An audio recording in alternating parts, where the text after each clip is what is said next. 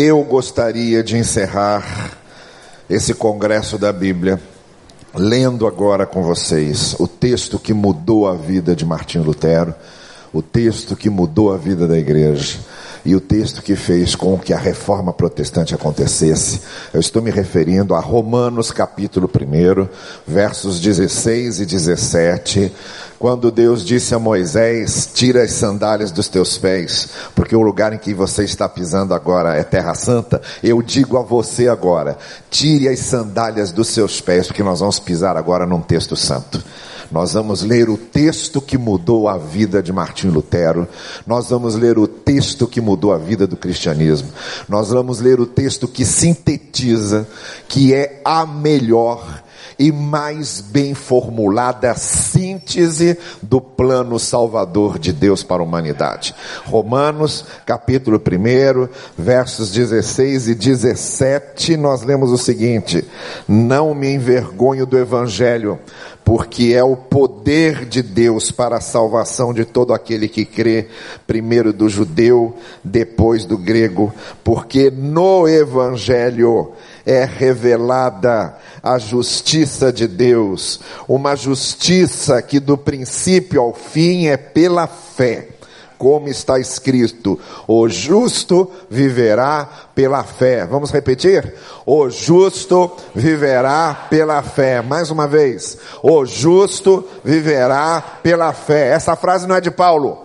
Essa frase é do profeta Abacuque. Paulo está fazendo uma citação direta do profeta Abacuque.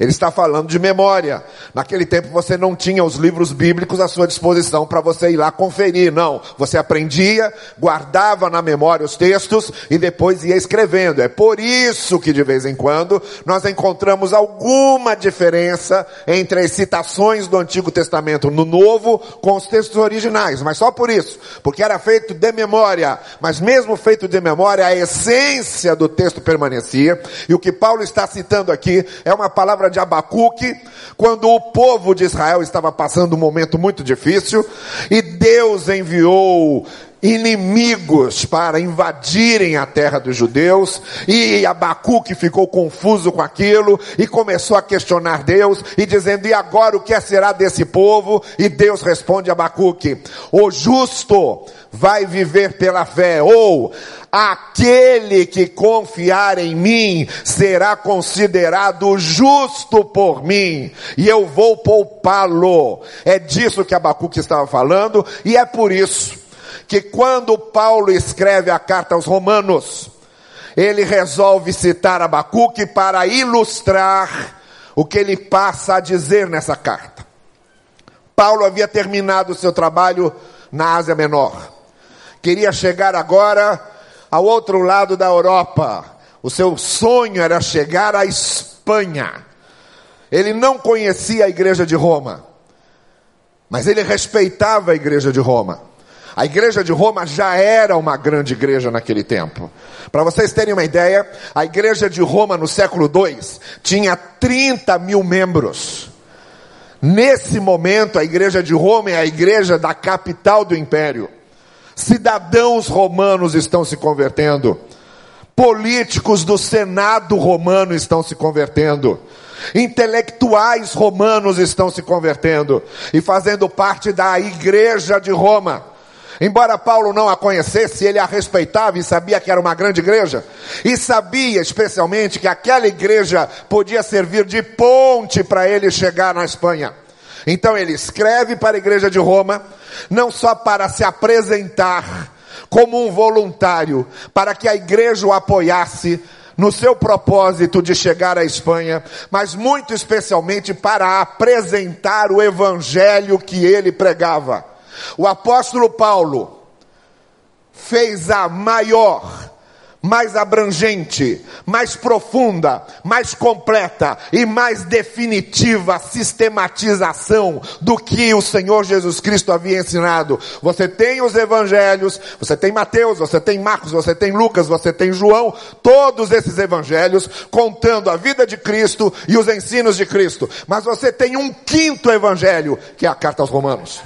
O quinto evangelho, que é o evangelho de Paulo, onde Paulo sistematiza o que Jesus Cristo ensinou e o que Jesus Cristo podia fazer. Então ele apresenta o seu evangelho para a igreja de Roma, ele diz o que ele está disposto a pregar e ensinar, como se ele estivesse dizendo: podem investir em mim, porque eu estou levando a essência da mensagem. Eu estou levando a palavra de Deus para salvar perdidos nos confins da terra, como o Senhor Jesus mandou que seus discípulos fizessem. A palavra evangelho, nós falamos aqui ontem à noite da palavra logos, que significa palavra. Hoje pela manhã falamos da palavra paroikos, que significa peregrino. E eu queria citar uma terceira palavra grega, nessa terceira preleção de hoje à noite, que é a palavra euangelion, ou a palavra evangelho no grego. A palavra significa uma notícia boa. A palavra significa uma notícia alegre. Sabe? Você está cheio de dívidas, numa crise financeira ferrada. Aí você recebe um telefonema aquela sua tia solteirona que nunca casou e não tem herdeiros, tem só você como herdeiro, morreu e a fortuna dela vai ficar para você. Você dá uma choradinha, dá uma chorada breve, depois sai dizendo yes, yes, yes, yes, yes, yes porque aquilo foi a notícia que mudou a sua vida. Entende? Isso é uma boa notícia. Você está doente, com uma doença terminal, não tem cura. E aí você faz um exame. O médico chega para você e diz assim: Isso já aconteceu várias vezes. Não sabemos explicar, mas sua doença retrocedeu e você está de alta. É uma boa notícia. Você se alegra, porque você não está esperando por isso. Isso é evangelho.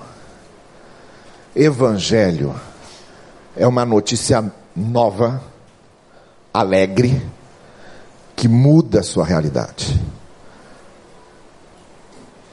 Uma das fotos famosas do final da Segunda Guerra é de um soldado dançando com uma enfermeira.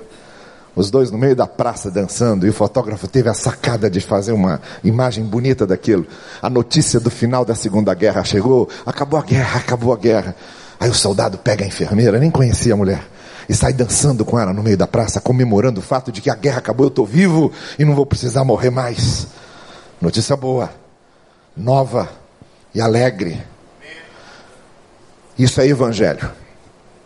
Então, quando Paulo diz que ele está pregando o evangelho, ele está dizendo o seguinte: eu estou levando às pessoas uma notícia que elas não conhecem. Eu estou levando a essas pessoas uma informação que elas não têm. Eu estou levando a essas pessoas uma boa nova por isso que a palavra, antes de ser usada no âmbito evangélico, ou no âmbito da igreja, era usada profanamente, era usada fora, no ambiente secular. Para você ter uma ideia, quando o aniversário do imperador foi comemorado, isso no nono ano antes de Cristo, foi publicado no dia do aniversário do imperador Júlio César foi publicada uma notícia dizendo o seguinte: hoje é dia de evangelho, hoje é dia de boas novas. Nasceu nesse dia o nosso Deus, o imperador. Foi dessa forma que saiu no calendário de Priene, no dia 7 de setembro, correspondente ao nosso calendário, do nono ano antes de Cristo.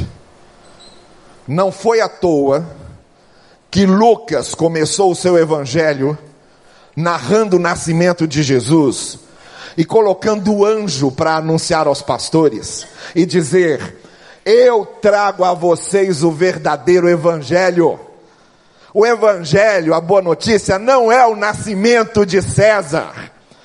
O Salvador não é o imperador. Eu trago a vocês a notícia de que hoje nasceu aquele que é o Salvador de vocês. E ele não vai ser encontrado dentro de um palácio, ele vai ser encontrado numa manjedoura, envolta em panos. Este é o verdadeiro evangelho, diz Lucas. Paulo fazia isso. Resolveu contar ao mundo e aos gentios o que era a boa notícia o que era a notícia nova e o que é a notícia nova. O que é que faz do Evangelho o Evangelho? O que é que faz dessa notícia uma notícia boa? O que é que faz dessa notícia uma notícia nova? Uma novidade, uma grande novidade. Então vamos lá. A primeira coisa que o Evangelho deixa claro nessa boa notícia, nessa notícia nova, é que para a queda do ser humano, só a graça de Deus. Você pode repetir comigo? Vamos juntos? Para a queda do ser humano, só a graça de Deus. De novo, para a queda do ser humano, só. Bom, o homem caiu, o ser humano pecou, foi criado para uma coisa e tomou outro caminho. Nós sabemos que alguma coisa deu errado. A gente olha para o mundo e compara com o que Deus criou, e compara com Gênesis, dizendo: e Deus fez tudo muito bom. E olha o que, que tem aí. Olha para o que é o ser humano. A gente sabe, deu alguma coisa errada aqui tem alguma coisa errada. Quando guerra não é bom, e ser humano não consegue terminar com a guerra, tem alguma coisa errada. Quando ninguém gosta de ficar na miséria, e tem milhões de pessoas na miséria, tem alguma coisa errada. Quando ninguém gosta de se sentir culpado, mas nos sentimos culpados, tem alguma coisa errada. Isso é a queda. Nós somos seres em queda. Nós caímos. Somos pecadores. O Senhor Jesus Cristo disse que os mandamentos se resumiam em dois. Você sabe quais são? O primeiro, amar a Deus acima de todas as coisas. O segundo, amar o próximo. Quem é que consegue fazer isso? Quem daqui, entre eu e você? Quem consegue amar a Deus sempre, todos os dias, acima de todas as coisas, sem falhar nunca, sem nunca colocar algo na frente de Deus, sem jamais ser infiel a Ele? Quem de nós aqui consegue isso? Quem consegue amar o próximo como a si mesmo todo o tempo, todo dia, sem falhar nunca? E tem mais. Não é o que fazemos que mostra que nós somos seres perdidos em queda. Não é o que fazemos. É o que sentimos. É o que pensamos. Você pode nunca ter matado alguém, mas já sentiu vontade? Ou não? Os discípulos de Jesus sentiram. Quando Jesus queria entrar na Samaria, e os samaritanos não quiseram receber Jesus, eles foram dizer o que para Jesus? Vamos orar por eles? Não, eles disseram: faça com que um raio caia sobre eles. É, discípulos de Jesus, gente boa. Faça com que um raio caia sobre eles. E as invejas? E a nossa incapacidade de nos alegrarmos com alguém que toma o nosso lugar no emprego? Naquela promoção que eu estava querendo ter, e ao meu colega que é promovido, e o ciúme, e os conflitos familiares que não conseguimos evitar, e a nossa raiva, e a nossa ira, e a nossa cólera, e a nossa violência. e a nossa manipulação das pessoas. Não é o que fazemos, é o que sentimos. E isso mostra o que somos. É quando nós estamos sozinhos e não precisamos usar máscaras e olhamos no espelho ou com a cabeça no travesseiro. São nossos desejos, nossos pensamentos. E isso mostra quem somos. É disso que Jesus está falando. Dois mandamentos apenas de Jesus e vocês não são capazes de obedecê-los, não são capazes, porque caíram.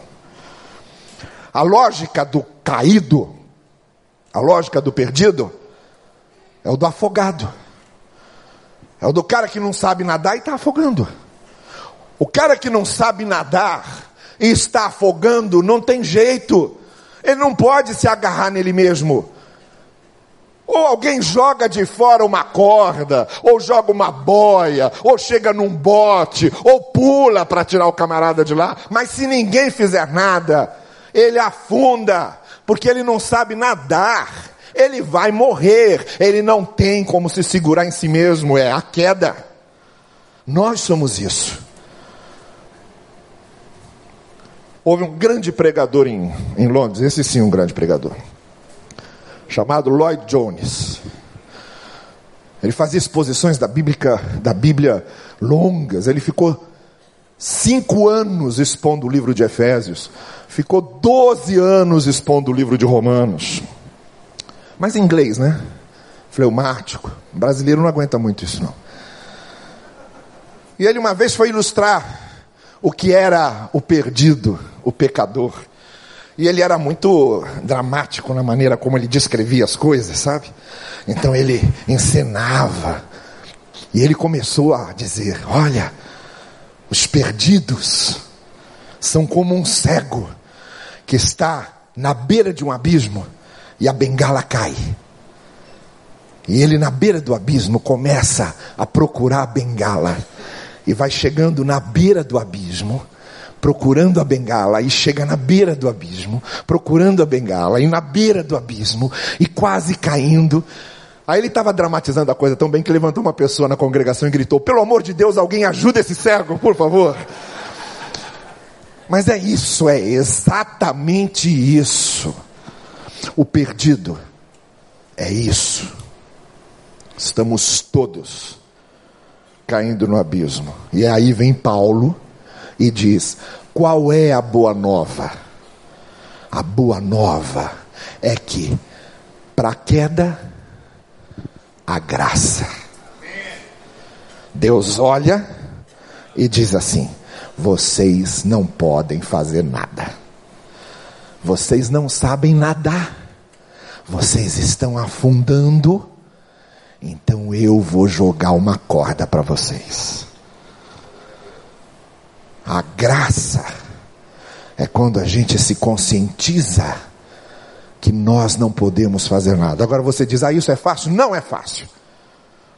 Não é fácil confiar na graça, não é fácil. E vou te dizer por quê. A nossa arrogância não deixa. O que é a religião? Religião é justamente o homem querendo fazer alguma coisa para agradar a Deus e chegar a Ele.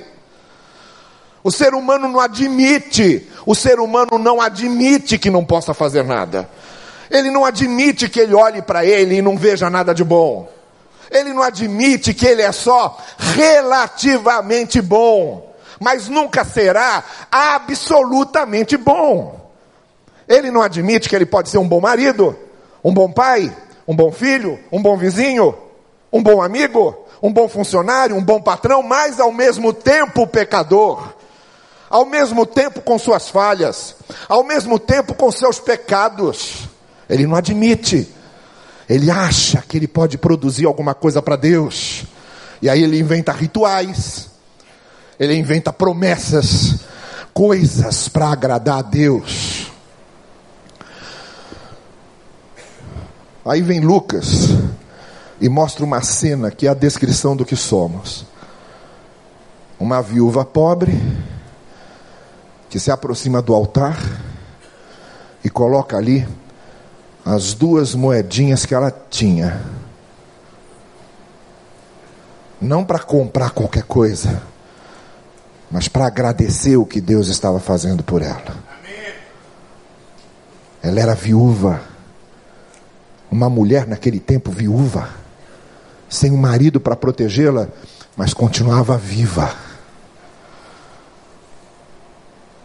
Ela agradecia a Deus porque continuava viva.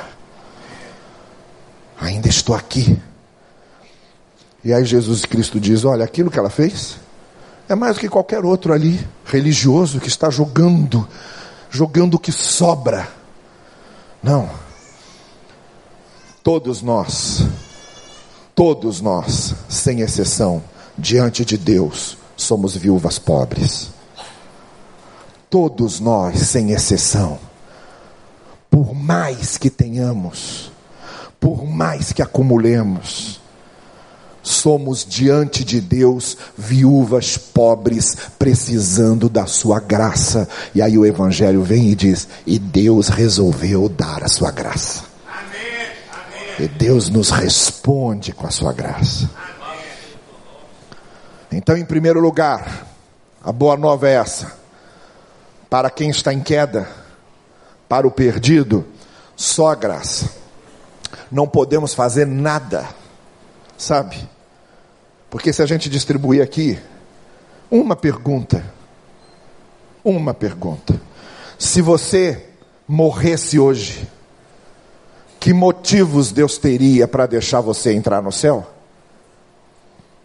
Muitos de nós responderia dizendo: porque eu tenho tentado ser um bom crente, porque eu fui batizado, porque eu tomo a ceia porque eu ajudo as pessoas. Porque eu sou um bom religioso. Porque eu conheço a Bíblia. Porque eu sou ovelha do pastor Wander. Mas só vai aceitar e só acertará quem responder assim: Se eu morrer hoje, Deus não tem nenhum motivo para me deixar entrar. Eu vou entrar lá por causa do que Cristo fez por mim. Eu vou entrar lá por causa da graça de Deus. É o crachá.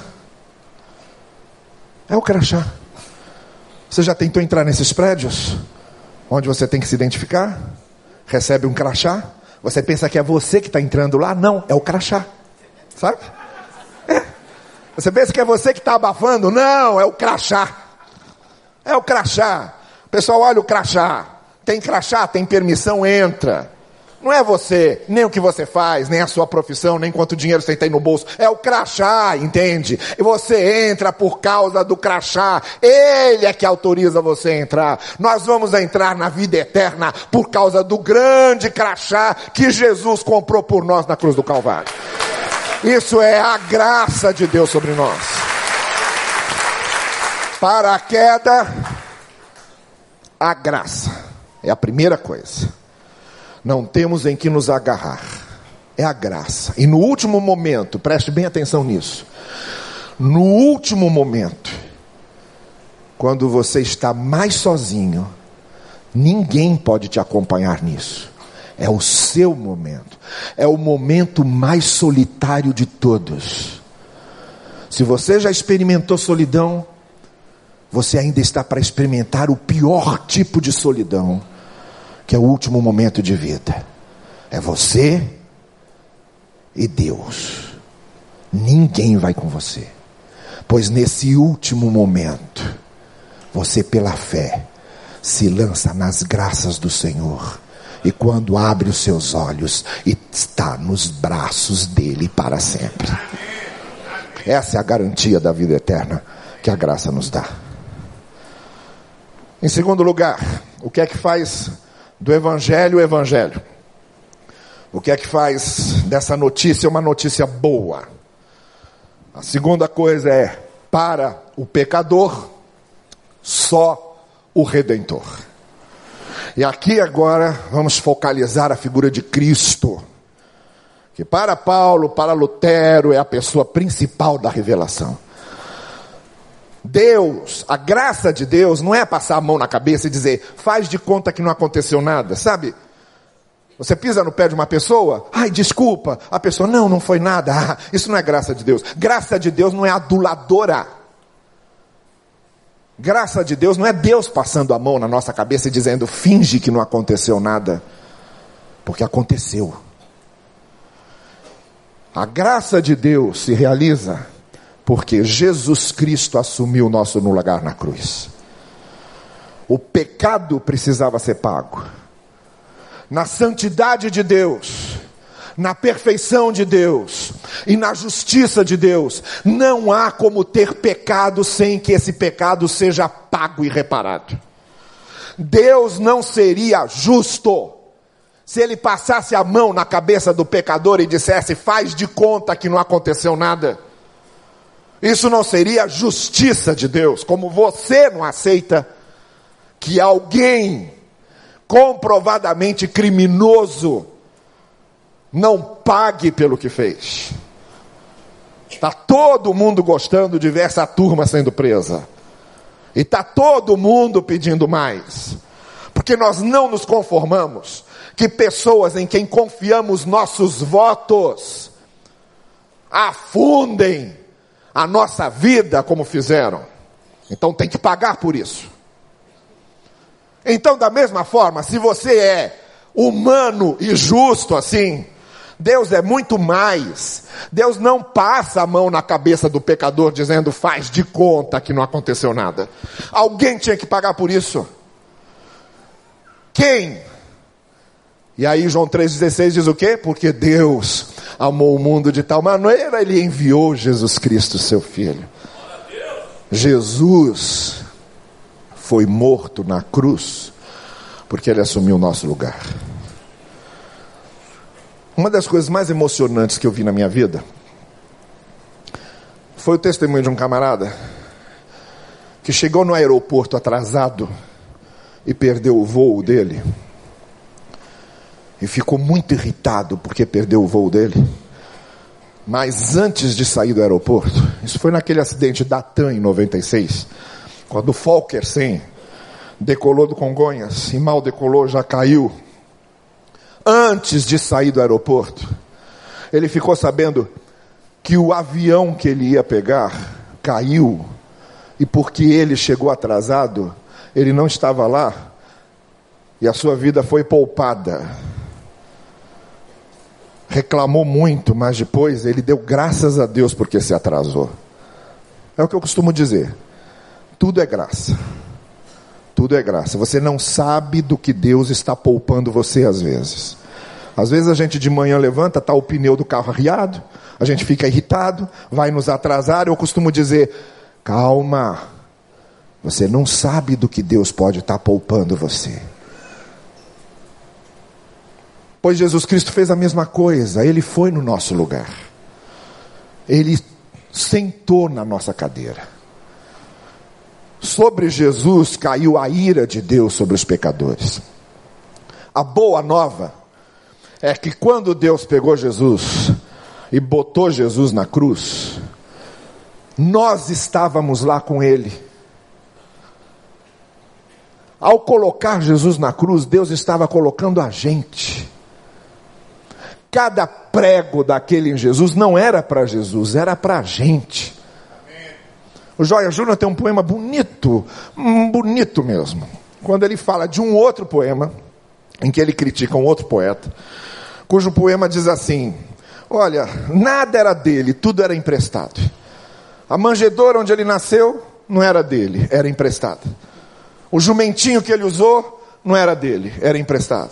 A sala onde ele celebrou a ceia, o cenáculo não era dele, foi um lugar emprestado. Até o túmulo em que ele foi sepultado não era dele, era emprestado. O que era dele mesmo era a cruz. Aí entra a Joia Júnior dizendo: discordo, discordo completamente. Tudo era dele. Ele estava no princípio com Deus e tudo foi criado por ele, e nada sem ele se fez. Ele era o dono de tudo, tudo era dele. O que não era dele era aquela cruz, porque aquela cruz era minha. E ele assumiu o meu lugar na cruz. Para o pecador, só o redentor. Então, quando você olha para a cruz, você vê duas coisas ali. Primeiro, você vê a justiça de Deus. Deus foi justo, fazendo com que o pecado fosse pago. Segundo, você vê o amor de Deus. Deus amou, porque para nos livrar, Ele derramou a sua ira sobre seu filho. A cruz significa que nós jamais saberemos o que é o inferno, porque Jesus passou por ele em nosso lugar. Para o pecador, só o redentor. E finalmente, uma terceira e última coisa. O que é essa boa nova? Para a queda, só a graça. Para o pecador, só o redentor. E em terceiro lugar, para aquele que foi abençoado, ele se torna um abençoador. O que eu estou dizendo é que o Evangelho transforma vidas, no sentido de que a graça de Deus, quando chega a nós, ela não para em nós, ela através de nós alcança outras pessoas. Pessoas que eram pecadoras, estavam separadas de Deus, se tornam instrumentos de Deus para abençoar outras pessoas. Você, nas mãos de Cristo, é a porta que Deus abre para abençoar sua família. Você, no lugar onde você trabalha, é a porta que Deus abre para abençoar o seu lugar de trabalho. Porque a graça de Deus que chega a você, ela não fica em você. Ela usa você para abençoar outras, outras vidas. Pessoas que são salvas por Cristo tornam-se uma bênção para outras pessoas. Elas recebem o presente de Deus e presenteiam outras pessoas com a graça de Deus. Era isso que Paulo estava fazendo. Paulo recebeu a graça, foi perdoado. Paulo era fariseu, entende? Fariseu. Levava aquilo num rigor absoluto. Ele chega a dizer numa carta dele: Eu queria ver qualquer judeu apontar uma coisa que eu não tenha feito, sendo obrigado a fazer como fariseu. Ele era, ele se chamava fariseu de fariseus, isto é, o melhor dos fariseus, o mais fiel, o mais rigoroso. Ele chegou a matar cristãos achando que estava servindo a Deus. Esse era Paulo. Mas aí ele começou a perceber uma coisa. Embora ele fosse muito religioso, muito aferrado à sua religião, o desejo de pecar continuava. Isso ele não conseguia deter. Estava nele. Ele ainda tinha os sentimentos e os pensamentos que eu disse a você. Ele sabia que tinha alguma coisa errada. Aí ele conhece a graça. E o que ele não encontrou na lei, o que ele não encontrou na religião, o que ele não encontrou no farisaísmo, ele encontrou na graça de Deus. Amém. E a graça de Deus mudou a sua vida. E a partir daí, Paulo se torna uma bênção para outras pessoas. Ele quer levar essa graça para outras pessoas. Por isso eu comecei dizendo que ele queria chegar na Espanha. E por isso ele está escrevendo aos Romanos e dizendo: Esse é o evangelho que eu prego. Essa é a boa nova. Me ajudem a levar isso para pessoas que estão perdidas, que estão se afogando porque não sabem nadar e que precisam conhecer a graça de Deus, porque fora da graça de Deus não terão salvação. O que eu quero dizer a você essa noite é que o Evangelho, ele salva você, ele coloca você nas mãos da graça de Deus, ele redime você através de Jesus Cristo, Em Cristo você não tem mais condenação, como diz Paulo na carta aos Romanos, capítulo 8. Quem está em Cristo não tem mais condenação. Mas além de fazer isso tudo, Ele ainda transforma você em uma pessoa cheia da sua graça para abençoar outros, para mudar a vida da sua família, para mudar a vida dos seus amigos, para levar a luz do Evangelho a outras pessoas. É muito bom ser abençoado. Amém. Todo mundo gosta de ser abençoado. Mas Paulo sabia que há uma alegria muito maior do que ser abençoado, é ser uma bênção para outras pessoas. Mais importante do que ter dons de Deus, é ser um dom de Deus para outras pessoas. E aí, essa noite, o Senhor não quer só salvar você. Ele não quer só colocar você nas mãos da graça. Ele não quer só colocar você em Cristo para que você esteja redimido e salvo. Ele quer fazer de você uma bênção para outras pessoas. Eu costumo contar isso e já contei em vários lugares. Devo ter contado aqui também, mas vou contar de novo. Depois dos 55 a gente não lembra mais o que contou e o que não contou. Eu sei os dois lados, o de ser abençoado e o de abençoar. E posso garantir para vocês, há uma alegria muito maior em abençoar os outros. Em 2008, eu tive tuberculose renal. Eu nem sabia que havia tuberculose em rins. E perdi o meu rim direito por causa disso. Quando o problema foi detectado, o bacilo da tuberculose já tinha comido o meu rim direito quase todo. Eu precisei fazer uma cirurgia para arrancar o rim direito, para tirar o rim direito morto. E aí, é claro, eu nunca tinha sido operado, claro que você fica um, um tanto ansioso com isso. Mas no final de um culto lá na igreja, chegou perto de mim uma senhorinha, baixinha, franzininha, já de idade, olhou para mim e disse assim: Pastor, o que é que o senhor acha de mim? Fiquei meio constrangido, olhei para ela e falei: Acho que a senhora é legal. Né? Ela falou: Não, não, não, não, não.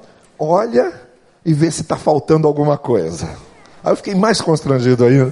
Aí eu disse para ela: Não, acho que está tudo em cima aí. Aí ela falou: Olha só. Quando eu tinha 19 anos, eu tive tuberculose renal e perdi o meu rim direito. Eu estou com 83 e esse rim nunca me fez falta.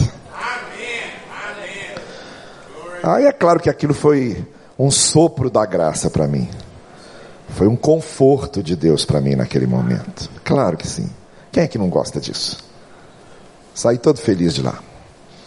Mas como eu dizia para você, quando a gente é bênção para outros, a felicidade é maior. A alegria é maior. É bom ser abençoado. Mas é muito melhor abençoar. Quando eu era pastor da primeira igreja de Inhaúma, década de 80, tinha lá um rapaz que me procurou e disse: Pastor, olha só, a minha irmã engravidou do namorado, ela tem 16 anos. E para que meus pais não saibam, ela quer fazer um aborto. E eu não gostaria que ela fizesse isso. Será que o senhor pode conversar com ela? Eu disse: Está bem. Marca um lugar, um, um horário para ela vir aqui. E ela marcou um horário, foi lá conversar comigo. E disse: Não, eu não posso ter esse filho. Meus pais não podem nem sonhar que eu estou grávida. Aí eu disse para ela: Sim, de fato, você antecipou coisas que não deviam ter sido antecipadas. E isso vai comprometer sua vida toda. Mas você não pode cobrir um erro com o outro. Essa vida não pertence mais a você. Ela disse, mas como é que eu faço com meus pais? Você tem que falar com eles. Abre o jogo com eles. O senhor vai comigo e fala com eles comigo? Aí eu disse, vou. Vou. Aí fomos.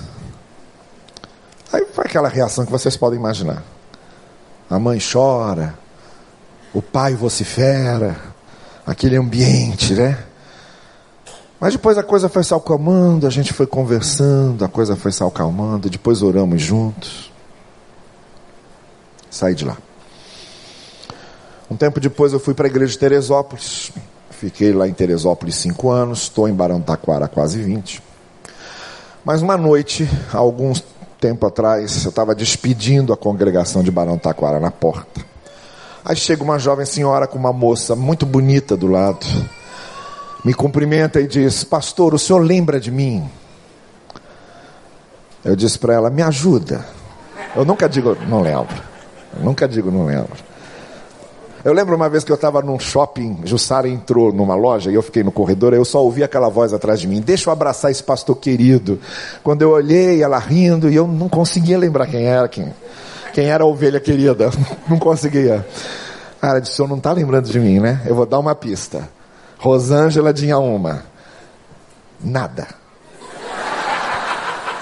Eu com aquela cara de caneca, do mesmo jeito. Nada. Ela falou: Vou dar uma outra pista para o senhor. O senhor foi meu padrinho de casamento. Nada. Nada. Nenhum raio de um traço de memória. Senhor Alzheimer, nada. Aí ela ficou sem graça. Ela falou: Olha, eu já estou indo então, dá um beijo na Jussara. Eu não tinha para quem mandar beijo, porque eu nem se lembrava que ela tinha casado. Né? Quando a Jussara saiu da loja, eu falei para ela: pelo amor de Deus, me diga quem é Rosângela de Inhaúma, que eu fui padrinho de casamento. Ela falou: Ah, Rosângela. Sim.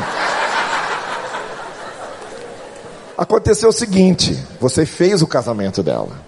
Só que na hora da entrada dos padrinhos, não chegou um casal. Então eu e você entramos junto com os outros padrinhos para formar a fila, só isso. Falou, menos mal. Menos mal. Mas é isso. Ela chegou na porta lá de Barantaquara. O senhor lembra de mim? Eu disse, me ajuda.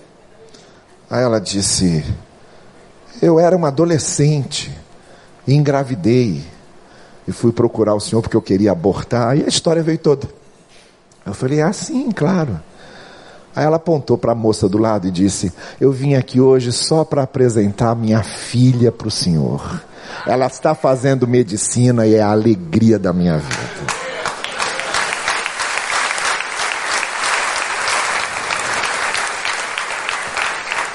Aí você percebe direitinho a diferença entre ser abençoado e ser uma benção. Aí você percebe como é bom você ter sido usado por Deus para abençoar uma pessoa. O que eu estou dizendo a vocês é que o Evangelho de Jesus Cristo transforma vocês em abençoadores das pessoas. E essa noite, eu quero convidar você para que você aceite o Evangelho de Jesus Lance-se na graça de Deus. Fique no colo da graça de Deus. Receba o perdão que Cristo conquistou por você na cruz. Mas principalmente, torne-se uma bênção de Deus para os outros. Com o Evangelho na sua vida. Curva a sua cabeça, por favor. Eu quero convidar você, essa noite que está aqui, e veio desde quinta no congresso, ou que está vindo hoje pela primeira vez, está entrando aqui pela primeira vez, ou já frequenta o culto aqui há muito tempo, ou talvez já seja até membro da igreja, mas ainda não se dedicou completamente para ser uma bênção para outros, seja qual for a decisão que nesse final do congresso da Bíblia você queira tomar, eu convido você para fazer isso. A palavra de Deus não volta vazia. Não deixe que você saia daqui da mesma maneira que entrou. Se você quer que Deus transforme sua vida, transforme sua experiência, perdoe você. Se você quer uma experiência pessoal com a graça de Deus, eu quero orar por você agora. Quero convidar você a levantar-se do seu lugar e vir aqui à frente, que eu quero orar por você. Seja qual for a decisão que você está tomando, se nessa noite você está dizendo sim, eu quero a graça, eu quero Cristo, eu quero Jesus como Senhor da minha vida. E eu quero, pela graça, ser uma bênção para outros, ser uma bênção para minha família, ser uma bênção no meu ambiente de trabalho, seja qual for a sua decisão. Eu quero orar por você agora. Levante-se e venha, fique aqui à frente, pastor. Vander está aqui na frente recebendo você. Fique aqui com ele que ele vai orar por você daqui a pouco. Venha, saia do seu lugar. Venha aqui à frente. Você que está dizendo sim, é isso que eu quero. Sim, eu quero Cristo na minha vida. Eu quero a graça de Deus na minha vida. Eu quero o Evangelho de Cristo na minha vida. Levante-se do seu lugar e venha. Aproveite esse momento. Sabe por que, que isso é importante? Porque a gente precisa fazer marcos na vida da gente. Quando você faz isso, é hoje, é agora, você está fazendo um marco na sua vida. E aí, você vai se lembrar desse dia, desse momento, momento em que você veio e se entregou ao Evangelho e se entregou à graça de Deus. Levante-se e venha, faça de hoje, desse culto, um marco na sua vida. Levante-se e venha, levante-se e venha. Pastor Vander vai orar por vocês daqui a pouquinho. Mas venha, enquanto o pessoal está cantando, levante-se e venha. O pecado quebra a força.